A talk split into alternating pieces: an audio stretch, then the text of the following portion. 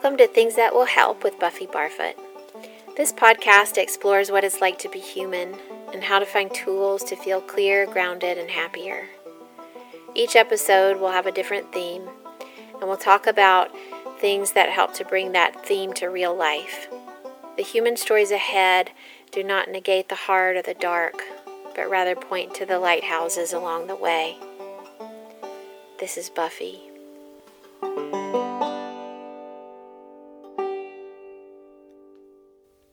Most of you have heard me talk about my mother here and there on this podcast. And those of you who know me know that she's a foundational part of my life and that her wisdom has filtered into my life in a really profound and remarkable way.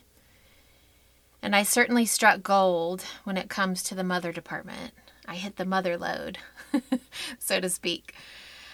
Last week, my sister in law, Christy, helped me to compile some messages from her dearest people uh, because it was her birthday. And I got to hear the things that they love and that they cherish about her. And what was interesting is what floated to the top is the universal thing that people tend to experience in her presence. And that is that she truly lives her wisdom instead of just talking about it. She doesn't go around saying, These are the things I believe in, and these are the most important things. She leaves that distillation up to me. Instead, she just quietly lives it without calling attention to herself. Her name is Vivian. My kids call her Vivi. And I wanted to compile the juiciest wisdom from her and put it into one place, into one episode, since it's been so useful to me um, over the years and really my whole life. And I think what makes these treasured nuggets I'm about to share so good is how relatively simple they are, but how true they can be to stand on no matter what stage in life you're in. So, a little bit of background. Five years ago, my mother moved from Alabama to Denver when she was 70 to be closer to me after she retired from a, a very prestigious career in education and administration. And at the time, I was nine months pregnant with Otis when she moved, and I was so excited that she was moving to a house only five minutes away. And my mom has been diagnosed with metastatic breast cancer that's moved into her lungs. And we knew this diagnosis um, shortly before she decided to move.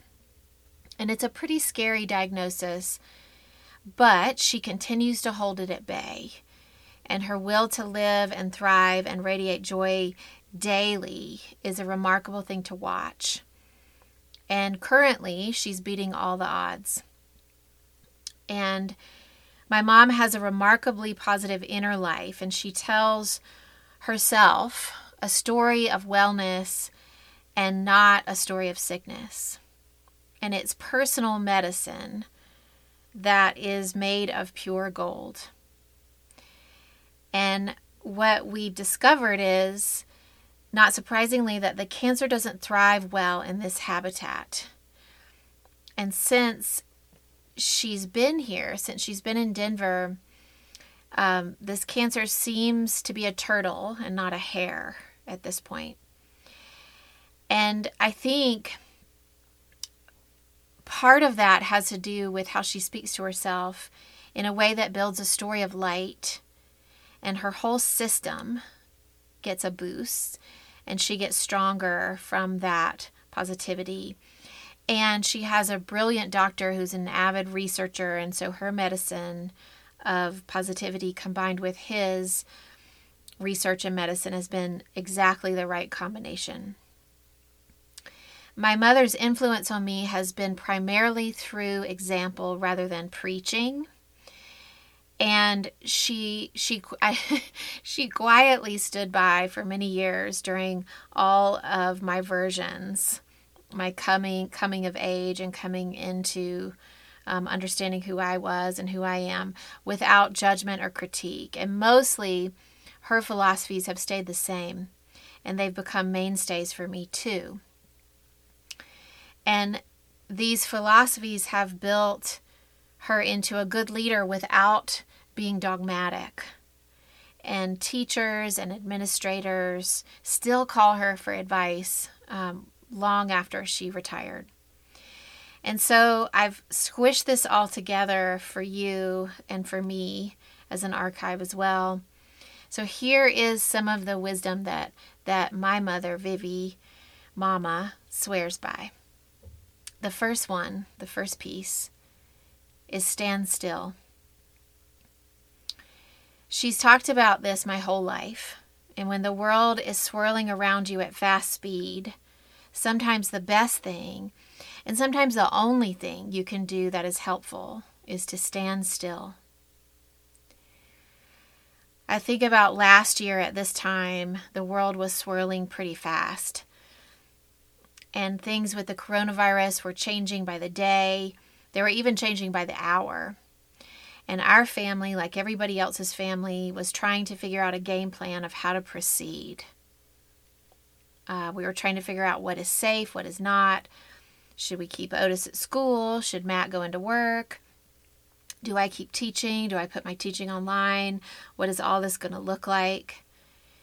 And I was deep in the swirl, deep in the what ifs and the frenetic energy of that time. And she looked at me one day in the midst of that March and she said, Buffy, sometimes you have to stand still and you don't move until it's clear. You got to let things come to you sometimes. Because what we do, or certainly what I do, is think that action is productive no matter what. To move it, to flesh it out, to do something, to make a decision so that things feel more in control. But sometimes in our lives, particularly those times that already have lots of outside frenetic movement, require the ingredient of stillness, and it can be the most powerful tool. Stop talking, stop solving, stop moving, stop swirling, stop pacing your floor. Stand still and watch for the next move.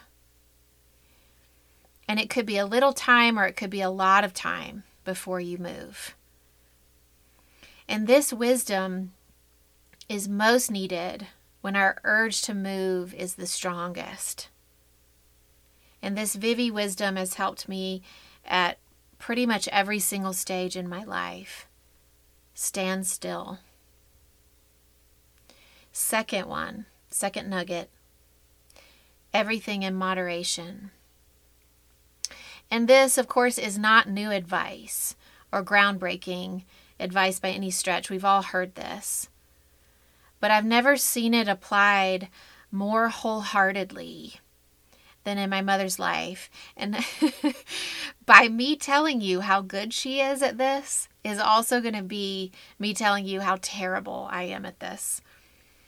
My mother is very polite as she navigates all the gluten free, sugar free, dairy free, plant based, paleo, keto, anti inflammatory shenanigans that my husband and myself and my friends put her through in Denver. We are usually eliminating something that feels like the holy grail answer to us, feeling our best. And she just quietly adjusts accordingly.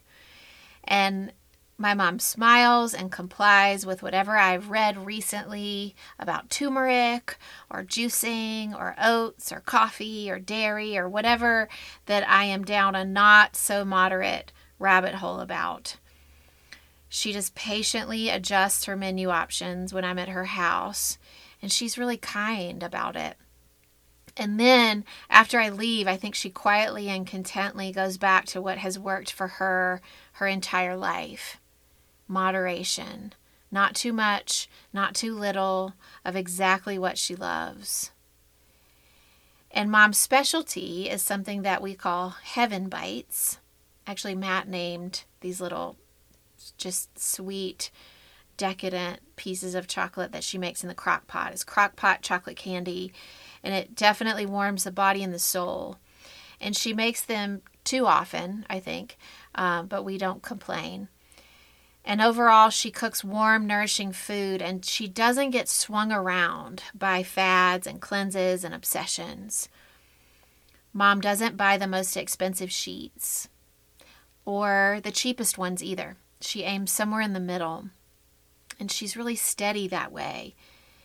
And it's so calming to watch because I certainly can get swept away by an idea that something I'm deeply invested in or excited about is going to fix things.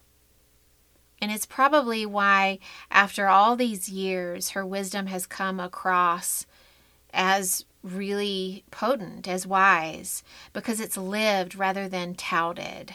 And I think it's created a steadiness that is palpable in her. And I learn from that daily. From chocolate choices to beauty regimens to parenting to how often I clean my home to how much I watch TV versus read, the balanced place is in the middle. It's the place where you don't need extremes and where a little of this and a little of that is the richest and most fertile place, right in the middle. It's peaceful in that place. Everything in moderation. Number three of Vivi wisdom is put your lipstick on. So don't stop listening. I know that many of you don't wear lipstick, and it's not really about lipstick sort of it's about lipstick but it, it's metaphorical lipstick and this one this lesson really belongs to all of us put your lipstick on so growing up as a girl in the deep south in alabama this was a cultural thing she actually when she used to say it to me she actually meant for me to go and put some lipstick on my lips, preferably of the pink variety instead of the gothic blue or black that I chose in high school but she also means to go and brighten and brighten up and pull myself out of the cycles of wallow and self-destruction. And I will tell you I went through a period of time where that lipstick even metaphorically felt too surface and it kind of reeked of spiritual bypassing, of skipping over my sorrow. But over time, I've begun to see the lipstick's connection to the Mayan teaching referencing the sea and the waist harness that I've told in this podcast. Um, that I talked about some episodes ago, where there is a time to pull people back from the sea of their deepest sadness and require that they join us at the table again. And only our close to, closest ones, of course, can bring us back from that and she she's not suggesting that I don't feel my sorrow and wail at the edge of the water, that we don't get to feel that. But afterwards, to stand up and look around for a path back. So, similar to a cold splash of water on your face, lipstick, real or otherwise, real or metaphorical, can refresh the lifeblood it's a jolt back into your body with fortitude and purpose and a fresh perspective. And my mother, and this is true, applies lipstick several times a day, both literally and metaphorically, and I see her do it. And I love that about her, and it works every time. And I've told this aspect of my mother many times to my Colorado friends and until she came here to live, she was kind of only a mythic character to whom many of them had not met. About seven years ago or so, she visited to support me after I had an ACL surgery, repair surgery in my knee. And at that time, we only saw each other a couple of times a year. And my mom stayed with me for 10 days to help me recover from this surgery and it was near the Christmas holidays. My birthday is really near the Christmas holidays. And I decided that I wanted to have my favorite girlfriends over for breakfast to celebrate my birthday. And my mother agreed to help me pull it off. And it turns out because it was really, really close to um, my surgery and I was still recovering. It turns out that I was pretty hopped up on pain pills and, and completely immobile when this birthday brunch was supposed to happen. So she ended up being the ultimate hostess, serving 10 women with this gorgeous brunch by herself. And I was leaned on three pillows in a chair trying to look festive with a red satin top on my very hurting body. And the pictures of that day kind of show me with this medicated smile and glassy eyes, but I was so happy to have my circle of girls around me to celebrate. And at that time, my now husband Matt and I were dating, but we were going through kind of a rough patch.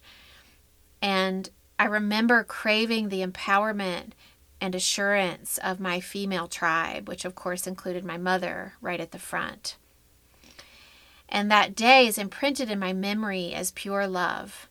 And my mother celebrated celebrated me by moving kind of behind the scenes and just making sure everything was really good and letting me hold court with my favorite girls circled around and she cooked cheese grits and crispy bacon and eggs and she had mimosas and fancy glasses and my friend Erica said she pulled me aside and she said your mom actually does it. She disappeared for a minute two different times and came back with fresh lipstick. And I laughed because uh, of course she does it. And i i i am regularly reminded of my mother luck um, and i never take for her for granted. And this woman my mother is so far from pollyanna though you might not guess that on her, on your first impression of her she's had cancer three times lost her son lived years within a marriage of gaslighting and so many more small things. And the morning that Benjamin died, she put on her lipstick, and I remember watching her do that from the bathroom mirror in my apartment that morning.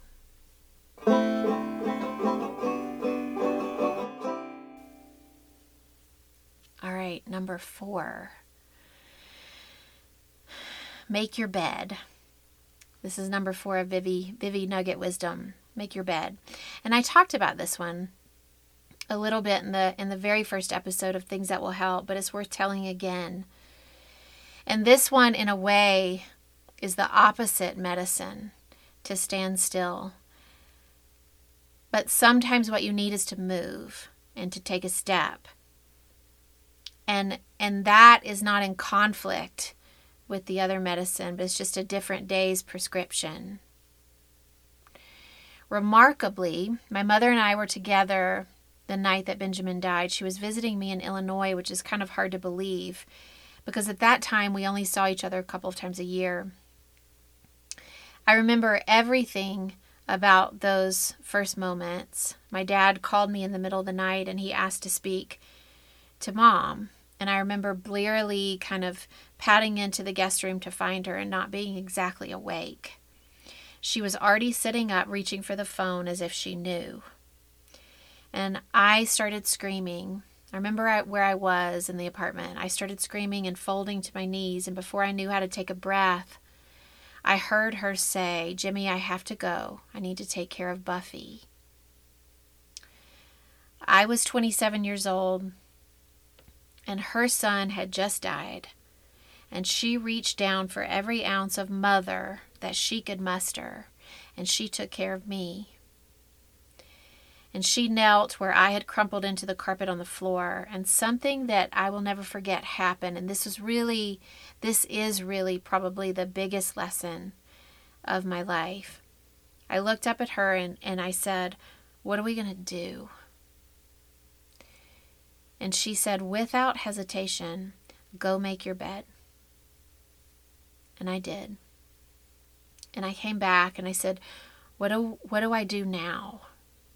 And she said, Go take a shower. And so forth. More instructions followed. And all morning she patterned out for me what to do next. And I remember feeling frozen inside and these step by step directions kind of put together our early morning and we cleaned out my apartment as we waited to fly home because we didn't know what else to do. And it's funny, I have a friend, Nicole, who recently told me that she listens to Things That Will Help podcast when she changes the linens and makes her bed. And I thought, perfect. That's perfect. I can't think of a better thing to do while listening to things that will help because this lesson of making your bed may be the one that all the others rest on. That lesson that she taught me on his morning has remained so clear and smooth, like a cold stone that I keep in my pocket all the time. Go make your bed. Go take a shower. Put on your lipstick do something, move something. Smooth the covers down, fluff the pillows up. Make that one spot in your room, make that one spot in your home okay and made up and smooth, even when it's hard. And even when you're completely destroyed in the middle of the hardest thing, you can manage one step to create a pathway. And then that one thing, that one bed, turns into another and another, and eventually you are okay. And it's this lesson, this make your bed lesson, it doesn't have to be in the hardest things, in the Benjamin days, the days that are just unforgettably sorrowful, the days that slay us. Don't save this sweet teaching just for those days. It can be the small things too that accumulate into overwhelm, that are serviced by this Vivi teaching. Do the next thing that you can do and smooth the covers. And it, it does look better and it does feel better and it feels more manageable, which of course is not everything, but it's something and it's something that's made of stability, of ritual and light. And that, that is something we all can use. So make your bed. Last one. Step into service. I remember last year my mother at some point said that she was blue she told me she was down. And I remember it even though it was kind of a while back because she's not blue very often. And I perked up and I listened because she rarely admits to moments like that. And I poked around and I investigated a way that I could support. And she said, and this was a day that I didn't really see her. I was at home with my family and she was by herself at her house. And she said she was blue for about two hours and then she decided to get up and help somebody. And she made a broccoli salad and took it to someone at her church who was having a hard time. She moved it out of her body by pouring herself into service to comfort someone else. So she says, when you feel blue, get busy helping someone else. There's always someone near you who needs help. And pretty soon, you'll notice that you feel less focused on your blue and more focused on their joy. So, I want to make something clear. She's not preaching not to feel your blue. She's not preaching at all, actually. But I know that's not what she's saying, not to feel your blue. Instead, I think what she's saying is after you feel it, then move your blue out into the world so that it can transform into a different shade or a different color. Okay. I made an acronym. I know I did this last week too. Matt got tickled at me because um, because I, I'm into acronyms lately, but I thought it might help to make it a little more practical and something memorable. It this helps me remember Vivi's magic lessons when I need them. So the acronym is SEAMS, S E A M S, SEAMS. The first S, stand still. Then E, everything in moderation. A, apply lipstick. M. Make your bed. S. Step into service. SEAMS. I hope these little pieces of wisdom are helpful and sweet for you somehow in your journey, and that the simplicity of these little nuggets serves you in all the good ways that they've served me. One more thing that I'll leave you with. Um, something that that my mom says a lot and that is really valuable, but it didn't fit into the acronym. so I'm I'm just gonna leave it here as a period at the end of this episode. Don't let anybody or anything steal your joy. Thank you so much, everybody, for listening and for your support um, of Things That Will Help podcast. It's such a joy to me to hear from you. I love when you write to me, um, when you tell me where you listen, who you listen with, and what these stories mean to you. Um, so keep writing me. There is a link in the show notes um, to ask me anything. So you can submit questions to me, and we'll compile those questions at some point and do another Ask Me Anything episode. And if you would like to become a patron of this podcast, there is also a Patreon link in the show notes, and I, I'm so appreciative of my patrons. You you make this podcast happen, and um, your monthly patronage is a direct um, direct line to the production of this podcast. So th- we couldn't do it without you. Thank you so much. And I hope all of you have a beautiful day. Take good care of yourself. Thank you.